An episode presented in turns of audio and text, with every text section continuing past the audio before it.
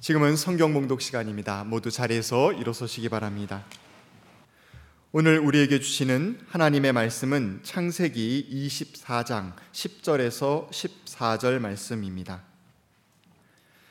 그 종은 주인의 낙타 가운데서 열 마리를 풀어서 주인이 준 온갖 좋은 선물을 낙타에 싣고 길을 떠나서 아람 나하라임에 거쳐 아람 나하라임을 거쳐서 나홀이 사는 성에 이르렀다.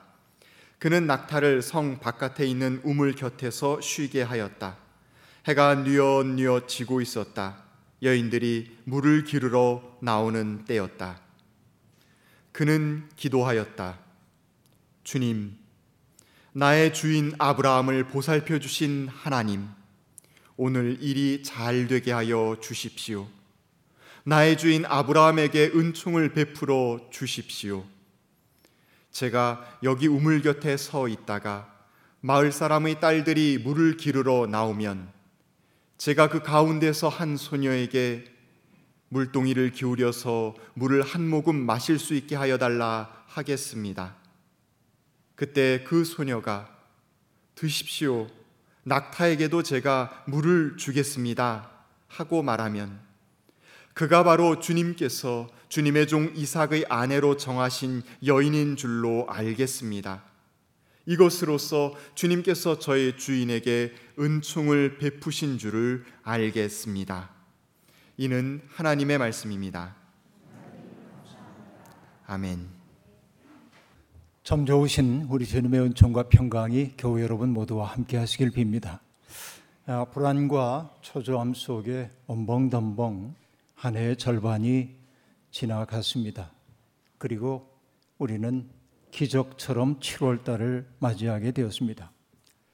세상에 어떠하든 피었다 지기를 반복하면서 아, 열매를 맺었고 또 열매를 무르익혀가고 있는 자연의 무심함에 비하면 우리는 유심하여 희망과 절망 사이를 오가며 하루하루를 살고 있습니다.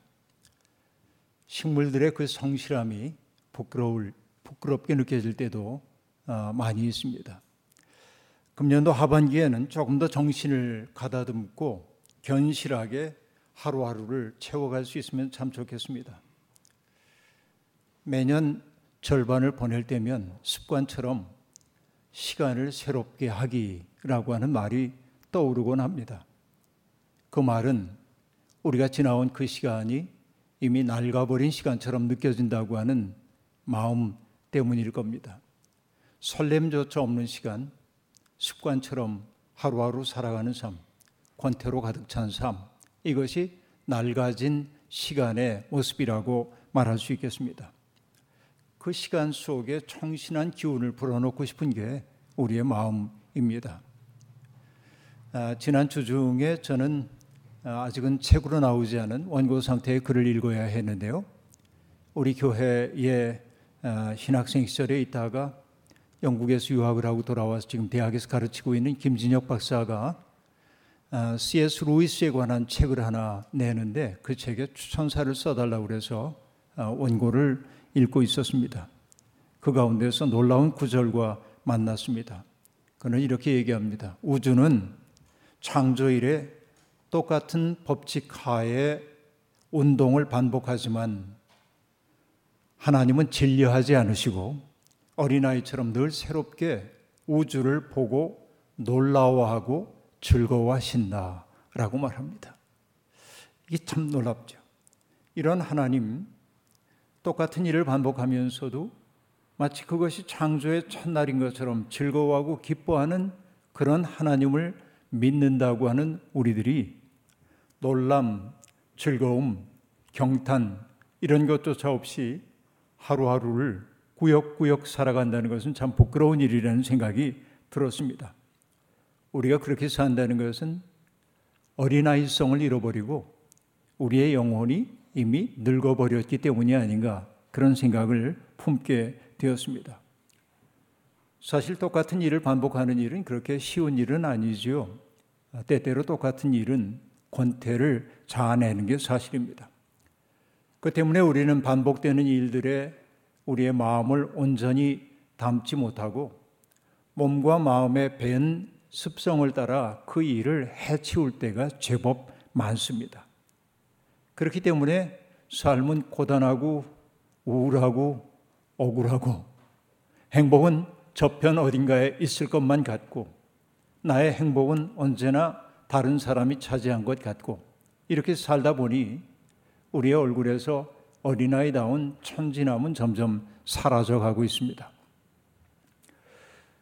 아, 저도 요즘 본의 아니게 아, 이그 유튜브라든지 이런데 제 얼굴이 나오기 때문에 전에는 전혀 안 들여다봤는데 요즘은 내가 어떻게 나오나 하고 보니까 얼굴이 우울해요. 그래서 오늘부터는 좀 맑게 해보고 싶은데 잘 안 됩니다. 그러나 여러분 우리가 생각해야 될 게 뭐냐면 우리가 오늘 누리고 있는 시간이라고 하는 것은 하나님의 선물이지요. 내가 만든 시간이 아닌데도 불구하고 하나님은 시간이라는 선물을 우리에게 선급금처럼 주셨습니다. 그런데 늘 새롭게 도착하고 있는 그 시간을 권태 속에 흘려보내면 안 된다 하는 생각이 듭니다. 가끔 시간을 새롭게 하고 싶은 마음 때문에 자기만의 의례를 만드는 사람들이 있지요. 그렇죠? 답답한 삶을 벗어나기 위해서 머리카락을 자른다든지 극단적인 경우는 머리를 빡빡 밀기도 하고 그럼 사람들은 뭐 반항하는 줄 알고 걱정하기도 합니다. 또 어떤 사람은 여행을 떠나기도 합니다. 요즘 젊은 세대들은 조금 더 과감해서 다니던 직장 그만두고 또 여행을 하기도 하는데 요즘은 해외로 나갈 수 없으니까 그럴 수 없고 어떻게 푸는지 모르겠습니다. 이런 모든 일들이 시간 속에서 멀미를 하고 있는 사람이 시간을 새롭게 하고 싶어서 하는 몸짓이라고 말할 수 있겠습니다. 미국의 사상가인 헤니 데이비소로라고 하는 분이 있는데 그분의 월든이라고 하는 책은 매우 많이 알려져 있는 책입니다. 그 책을 읽다 보면 아주 흥미로운 한 이야기가 등장하는데 미국의 원주민이라고 얘기할 수 있는 머클레시라고 하는 부족 사람들이 하고 있는 버스크라고 하는 의식입니다. 이것은 일종의 허물 벗기 의식이라고 말할 수 있겠는데 그 부족만의 의례입니다.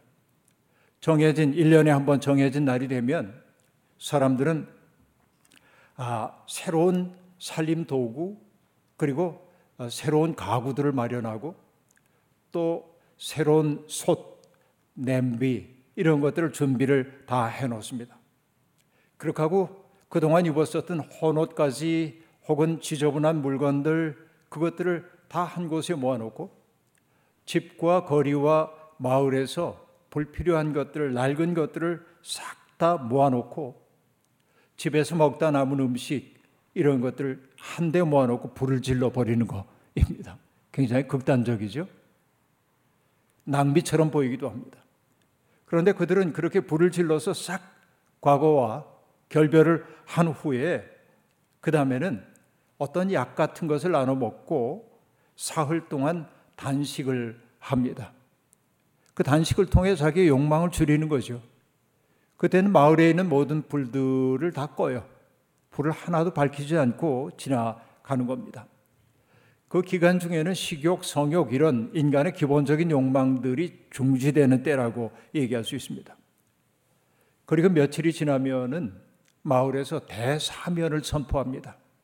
그동안 잘못을 저질러서 마을 공동체 밖으로 쫓겨났던 사람들이 대사면령과 함께 마을로 돌아오는 것을 허용해 주는 거예요.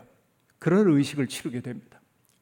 그리고 나서 마을에 제주격인 사람이 마른 나무를 비벼가지고 불을, 새로운 불을 붙이게 되면 사람들은 그 불에서 불씨를 받아가지고 집으로 가서 불을 붙임으로 새로운 삶을 살기 시작하는 겁니다.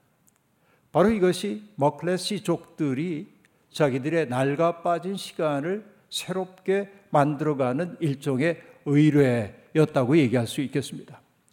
우리도 좀 그렇게 보면 시원할 것 같아요. 집에 허섭 쓰레기들이 얼마나 많은지 모릅니다.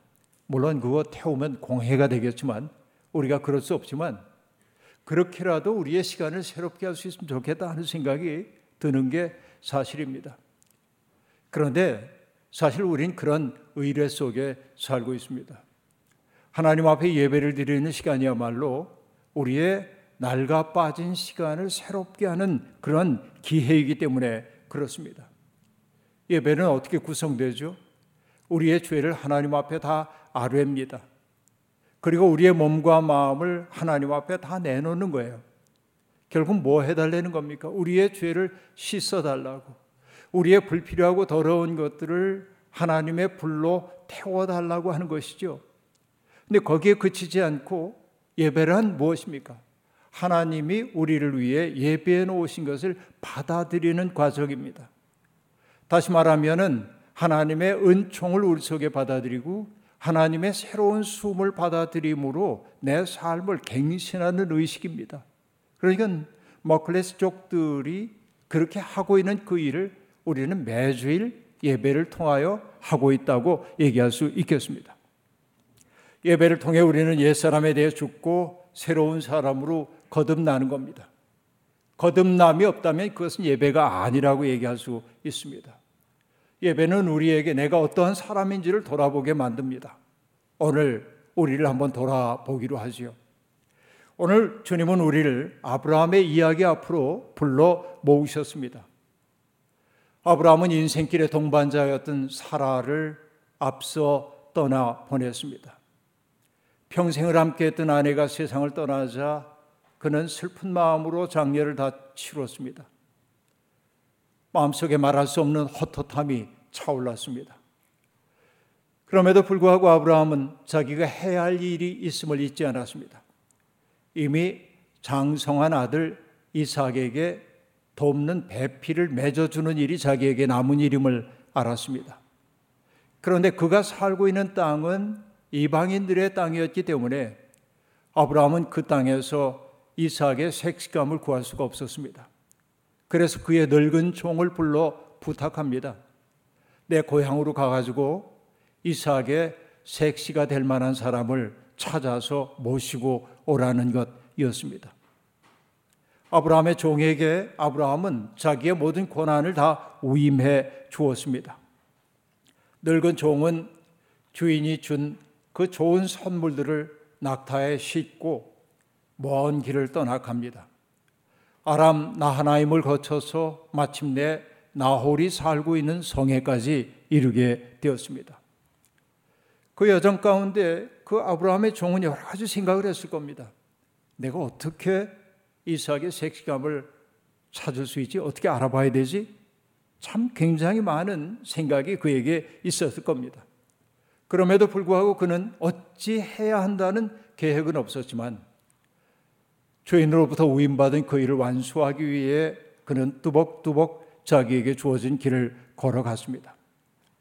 우임이라고 하는 것은 상호 신뢰를 전제로 합니다. 아브라함은 그 늙은 종을 전적으로 신뢰했습니다. 그 신뢰에 보답하기 위해서라도 종은 자기에게 위임된 일을 잘 해내야만 합니다. 아브라함이 그 늙은 종을 그렇게 신뢰했던 까닭은 뭘까요? 오랜 시간을 그 집에 머물면서 그 종이 보여주었던 충실한 삶의 모습을 보고 자기의 모든 것을 맡겨도 된다고 아브라함이 느꼈음에 틀림없습니다.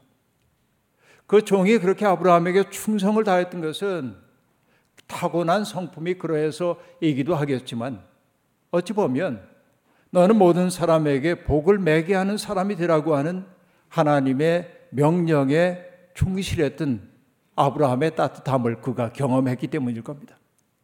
종을 함부로 대하지 않고 신뢰하고 존중했던 그 주인에게 자기의 모든 것을 주고 싶었던 그 상호 신뢰와 존중의 마음이 그 둘을 연결시켜 주었고 그 때문에 아브라함은 그 종에게 자기의 전권을 위임해 줬던 것을 알 수 있습니다.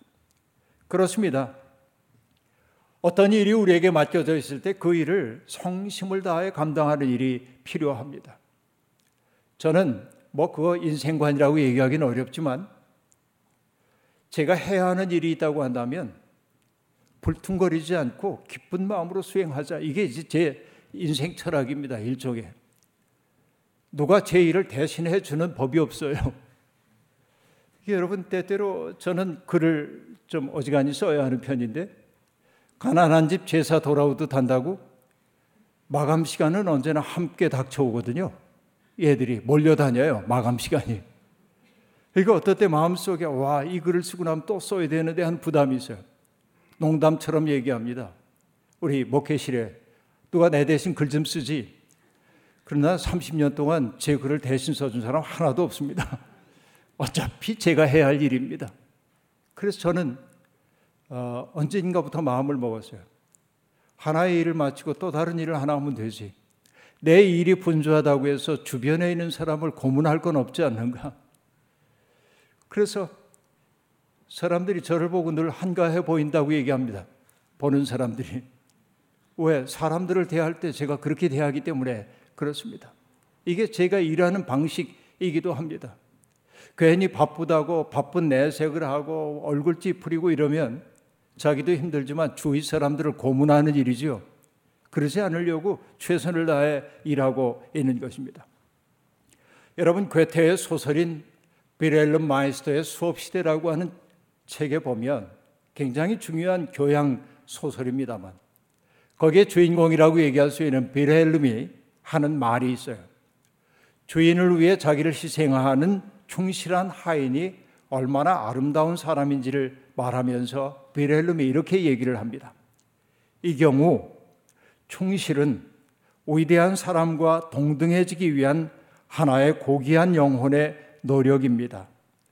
주인은 평소에 하인을 그저 돈 주고 부리는 노예로 생각하지만 하인은 끊임없는 충실과 사랑으로 주인과 동등해집니다. 라고 말합니다. 아브라함의 경우는 조금 경우가 다르긴 하지만은 그러나 하인은 자기의 일에 충실함으로 주인과 동등하게 된다고 비렐름은 이야기하고 있습니다. 대가를 얻기 위해 마지못해 일하는 것 아니라 자기의 일을 하늘이 준 소명으로 여겨 충실히 수행하는 사람을 일러 비렐름은 고귀한 영혼이라고 이야기하고 있습니다. 어떤 사람의 영혼이 고귀합니까? 자기의 일에 마음을 다하는 사람이라고 말할 수 있겠습니다. 일에 대한 성실함으로 말미암아 그는 신분의 차이를 해소한다고 괴테는 우리에게 가르쳐 주고 있는 것입니다.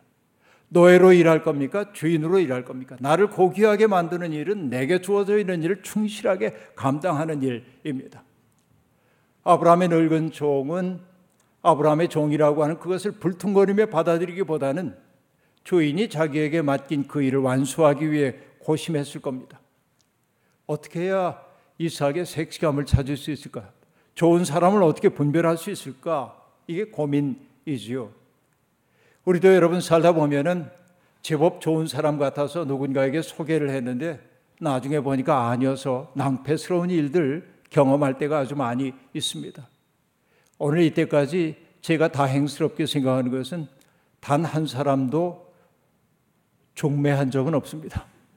주례는 했지만 자들 자기들끼리 좋아서 결혼하겠다고 하면 주례는 해줬지만 둘이 한번 만나봐 이건 안 했어요. 왜? 내가 내 속도 모르겠는데 저 사람은 어떻게 속속들이 알아요? 내가 내, 내 자식도 모르겠는데 그렇잖아요. 그러니까 참 소개 안 되는 게 쉽지가 않은 일이기도 합니다. 여러분 그래서 어떤 사람들은 얘기하죠. 사람의 앞모습보다는 뒷모습이 정직하다고. 앞모습은 내가 사람들에게 보여주고 싶은 내 모습입니다. 나를 꾸미는 거지요. 그리고 사람들에게 드러내 보이기 위해 자랑스럽게 내보이는 모습이 나의 앞모습입니다. 그러나 뒷모습은 누군가가 나를 바라보고 있다는 사실을 의식할 수는 있으나 그의 눈길을 마주 볼 수는 없어요. 뒷모습이 정직한 나의 모습이기도 합니다. 이게 참 중요하다고 생각하는데요. 오죽하면 여러분 예레미야가 말하겠습니까? 만물보다 더 거짓되고 아주 썩은 것은 사람의 마음이니 누가 그 속을 알 수 있습니까? 평범한 구절처럼 느껴지지만은 아브라함이 겪어왔던 인간관계의 어려움이 보이는 듯 하지 않아요? 얼마나 많은 어려움을 겪었으면 만물보다 더 썩은 것이 사람의 마음이라고 이렇게 얘기했겠습니까? 그 깊은 속을 누가 알겠는가? 한 길, 열 길 물속은 알아도 한 길 사람 속은 알 수 없다는 속담 그대로이지요. 누가 알 수 있겠는가? 이 물음에 대해 하나님이 답하십니다. 이렇게 말하죠. 각 사람의 마음을 살피고 심장을 감찰하며 각 사람의 행실과 행동에 따라 보상하는 이는 바로 나 주다라고 말합니다. 하나님만이 우리를 아십니다. 여기 마음이라고 번역되어 있는 킬리아라고 하는 히브리어는 사실은 어떤 단어냐면 콩팥입니다. 신장. 그러니까 옛날 사람들은 그 콩팥 속에 감정과 기질이 깃든다고 얘기하죠. 하나님은 우리의 감정과 기질까지도 살피는 분이란 얘기죠. 그 다음에 심장, 때때로 가슴이라고 번역되기도 합니다만 심장 속에는 사람의 양심, 경향성, 마음 이런 것들이 깃드는 곳이라고 얘기해요.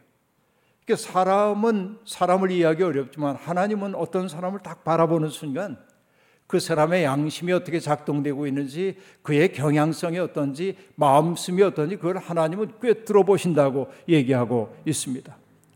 그러나 인간인 우리는 늘 나의 판단은 잘못되기 일수입니다. 저 사람 안다고 생각했는데 알 수가 없어요. 평생을 함께 살아온 부부간에도 서로를 다 알 수가 없어요. 이게 우리의 정직한 이야기입니다. 그래서 알아가기 위해 노력을 해야 하지요. 그러나 여러분 죽을 때까지 기다리고만 있을 수는 없고 그러니까 어쨌든 판단 기준을 가지고 살아야 돼. 한 가지를 보아 열 가지를 안다고 하는 말이 있습니다만 자기 나름의 기준이 있는 거예요. 아브라함의 늙은 종이 세운 판단의 기준이 하나 있습니다. 하나님께 이렇게 기도해죠. 하나님, 제가 이제 이렇게 판단하려고 하는데 도와주세요. 라는 것이죠. 우물 곁에 서 있다가 소녀들이 물을 기르러 나오면 그 소녀 중 하나에게 이렇게 말하게 되는 겁니다. 물동이를 기울여 나로 좀 마시게 해주시오. 라고 얘기할 때 그 소녀가 예, 그리고 그 물을 마시게 해주면 거기에서 그치지 않고 그 소녀가 그 다음에 뭐라고 얘기합니까? 어르신은 물론이고 어르신의 낙타에게까지 제가 물을 드리겠습니다. 하고 사랑의 수고를 다하면 그 사람이 주님께서 맺어주신 이삭의 짝인 줄로 알겠습니다. 이렇게 말합니다. 자, 이건 어떤 그 징조처럼 보이지만 여기에 매우 중요한 두 가지가 있습니다. 첫째, 이 늙은 종이 사람을 평가하는 첫 번째 기준은 뭐냐? 낯선 사람을 환대하는 사람이냐 하는 게 첫 번째예요. 그 낯선 사람을 정말로 환대하는 사람이냐 하는 게 첫째이고요. 한 가지가 더 있는데요. 누군가가 그에게 요구하고 있는 것을 그저 채워주는데 만족하는 사람이지 그것을 넘어서서 그의 더 큰 필요를 이해하고 그 문제를 해결해 주려고 마음을 쓰는 사람인지를 보게 되는 겁니다. 낯선 사람에게 물 한 모금 주는 것은 누구라도 할 수 있습니다. 그러나 물을 길어 낙타에게까지 먹이는 일은 누구나 할 수 있는 일은 아닙니다. 이 두 가지를 가지고 사람을 평가하겠다고 얘기하고 있습니다. 나그네는 취약한 사람입니다. 자기를 보호해주는 사회적 울타리가 없기 때문에 그렇습니다. 그래서 제가 늘 얘기하듯이 나그네는 살갗이 벗겨진 사람과 같습니다. 그런 취약함을 이용해서 자기의 이익을 확보하려는 사람들, 그런 이들이 제법 세상에 많이 있습니다. 누군가를 차별하고 배제함을 통해 자기의 권력감을 느끼고 싶어 하는 사람들이 있습니다. 또한 그런 일을 통해서 그릇된 소속감을 확인하려고 하는 사람들이 있는 게 세상입니다. 그런 이들을 일러 뭐라고 하냐면 영혼이 빈곤한 사람들이에요. 영혼이 고귀한 사람 아니라 영혼이 빈곤한 사람들입니다. 찬송가 475장은 홍연설 박사님이 가사를 쓴 것인데 뭐라고 전제를 하고 있냐면 인류는 하나 되게 지음받은 한 가족이라고 노래하고 있습니다. 모든 사람들이 한 가족입니다. 피부색, 종교, 인종, 민족, 이 모든 차이를 넘어서 모든 사람들이 한 가족으로 지음받았어요. 이것이 하나님을 창조주로 믿는 사람들의 고백입니다. 그러나 우리의 현실은 어떻습니까? 한 가족이 아니라 수없이 많은 분열의 선들이 만들어집니다. 그것을 찬송관 뭐라고 얘기합니까? 우리 속에 자리 잡은 죄악이 편당심을 일으키고 차별의식 집어넣어서 우리를 갈라지게 만들고 있다는 것입니다. 이게 정난한 죄의 현실입니다. 그러나 이 현실 속에 살고 있는 하나님의 백성들의 소명이 있다고 한다면 그 불신의 땅에다가 사랑과 소망을 심는 일이라고 그 찬송가가 고백하고 있어요. 이게 정말로 소중한 것 아니겠습니까? 여러분, 미국 사회가 뿌리 깊은 인종주의로 인해 들끓고 있습니다. 조지 플로이드의 죽음을 계기로 백인 우월주의에 항거하는 목소리가 점점 커지고 있습니다. 인종주의를 심화시키는데 기여했던 인물들의 동상에 페인트가 뿌려지고 동상 철거를 요구하는 목소리들이 높아가고 있고 그래서 흑인들의 삶이 소중하다고 아니 흑인들의 삶을 넘어서 모든 사람들의 삶이 존엄하다고 하는 그 운동이 나타나고 있습니다. 백인 우월주의라고 하는 그 세계가 무너져야 평화의 세상에 올 것임을 알기 때문에 그렇습니다. 그런데 여러분 우리 세계 우리 나라에도 미국 못지않은 수많은 차별들이 있는 게 사실입니다. 이런저런 차별의식이 우리 사회의 성숙을 가로막고 있습니다. 성숙한 사회란 모든 사람이 두려움 없이 자기 몫의 삶을 충분히 누리며 살 수 있는 기회를 제공하는 것, 이것이 성숙한 사회 아니겠습니까? 우리는 바로 그런 세상을 꿈꾸고 있습니다. 세상에는 차별의식과 편당심에 사로잡힌 사람들도 있지만, 그러나 낯선 사람들을 품어주려고 하고 그들의 울타리가 되어주려고 하는 선한 사람들이 더 많습니다. 이게 우리 사회를 지탱해주고 있는 힘이기도 한 것입니다. 아브라함의 늙은 종은 바로 그런 사람이야말로 하나님의 약속을 실현할 사람이라고 오늘 우리에게 말하고 있습니다. 오늘의 기독교가 정반대의 길을 지향하고 있다고 한다면 우리는 예수의 이름으로 예수를 부정하고 있는 건지도 모릅니다. 두려움으로 우리가 스스로를 살펴야 하는 것입니다. 사람은 누군가의 요구에 응답함으로 사람다워집니다. 응답하는 사람들은 누군가에게 필요한 사람이 되었다고 하는 그 사실에서 행복을 느낍니다. 하지만 우리가 하나님께 속한 사람이 되기 위해서는 한 걸음 더 나아가야 합니다. 포도원 일꾼의 비유 여러분 아시지요? 오후 5시에 포도원에 들어온 사람이 겨우 한 시간밖에 일하지 않았는데도 주인은 한 달란 한 데나리온을 그에게 주라고 명했습니다. 그의 노동력을 환산했을 때 그만큼 받을 가치가 없었겠죠. 그러나 그 주인의 마음은 어디를 헤아리고 있습니까? 그의 노동을 바라본 것이 아니라 그가 절실히 필요로 하고 있는 것이 무엇인지를 알았기에 그 필요를 채워줬던 것이지요. 바로 이것이 천국식 삶의 방식인 것이죠. 하나님 나라의 삶의 방식은 때때로 낭비처럼 보이기도 합니다. 하나님께서 당신의 외아들 예수 그리스도를 우리에게 주신 것도 바로 낭비처럼 보이는 일 아니고 무엇이겠습니까? 바로 이것이 세상을 새롭게 하는 것이지요. 그렇습니다. 할 마음만 있으면 우리는 이웃들에게 많은 것 주며 살 수 있습니다. 물질만을 말하는 것 아닙니다. 사람 때문에 시련은 우리가 사랑의 빚진 자라는 사실을 깨닫고 하늘의 요구에 응답하려 할 때 우리는 사람다운 사람이 된다고 말할 수 있습니다. 제가 즐겨 인용하는 아브라함 조서 헬셀의 말을 들어보십시오. 나는 인간 존재로서 실존하는가? 나의 대답은 이것이다. 나는 명령받았다. 그러므로 존재한다. 나는 생각한다. 그러므로 존재한다가 아니라 나는 명령받았다. 그러므로 존재한다입니다.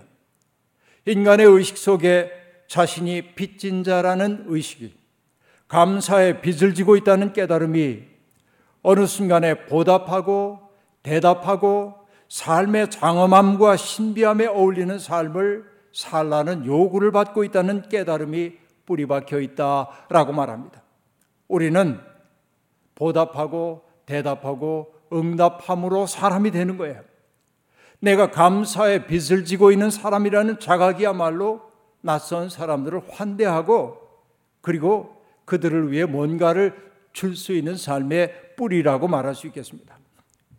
구원받을 자격이 없는 우리를 하나님께서 당신의 백성으로 불러주시고 더 나아가서 당신의 일을 함께 하자고 우리를 불러주신 그 값없는 사랑을 생각하면 우리는 사랑의 빚진 자들이 맞습니다. 내가 사랑의 빚진 자, 갚아야 할 존재임을 알게 될 때, 우리가 누구를 함부로 대할 수 있겠습니까? 나 같은 자를 구원해 주신 그 하나님을 믿는다고 말하면서 우리가 내 판단에 따라 누군가를 함부로 대하는 것은 여러분 그런 하나님에 대한 부정이 아니고 무엇이겠습니까? 이게 중요합니다. 우리가 알다시피 리브가는 그 시험에 통과하여 이삭의 아내가 되었습니다. 물론 사람들을 환대하는 일이란 어려운 일입니다. 우리가 살고 있는 세상에는 나쁜 의도를 가지고 우리에게 접근하는 사람들이 있기 때문에 그렇습니다. 그 때문에 분별의 지혜를 발휘해야 합니다. 그들에게 노라고 얘기할 수 있는 용기도 필요합니다. 그러나 정말로 필요해서 우리에게 다가오고 있는 사람들이 있을 때 우리는 그들에게 물동이를 기울여 물을 마실 수 있도록 해줘야 되고 거기에서 더 나가서 그가 끌고 온 낙타에게까지 물을 대접할 수 있는 활수한 마음을 가져야만 하는 것입니다.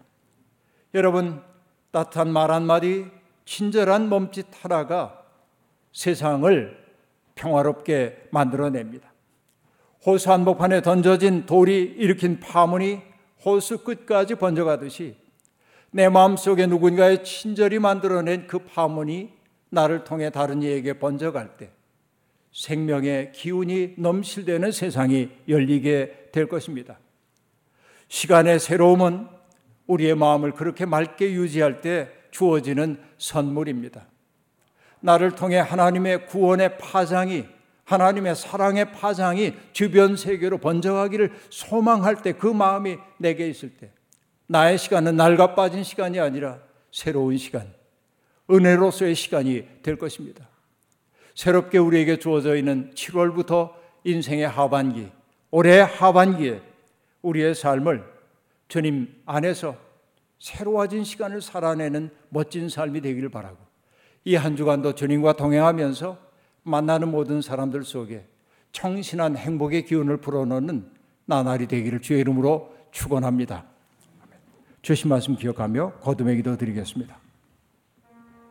하나님, 하나님은 우리가 이웃을 바라보는 그 눈으로 우리를 바라본다. 옛 사람들은 말했습니다. 가만히 생각해 보면 두려운 일입니다. 우리는 이웃들을 따뜻한 시선으로 바라보지 못하고 비평적으로 바라보고 때때로 그를 조롱하고 혐오하고 미워할 때가 많았는데 하나님께서 그 눈으로 우리를 보신다고 한다면 우리 속에 긍정적인 것 어찌 발견할 수 있겠습니까? 주님 우리의 눈빛이 달라지기를 소망합니다. 따뜻하게 바라보고 포근하게 감싸 안는 사랑이 우리 속에 자라나기를 소망합니다.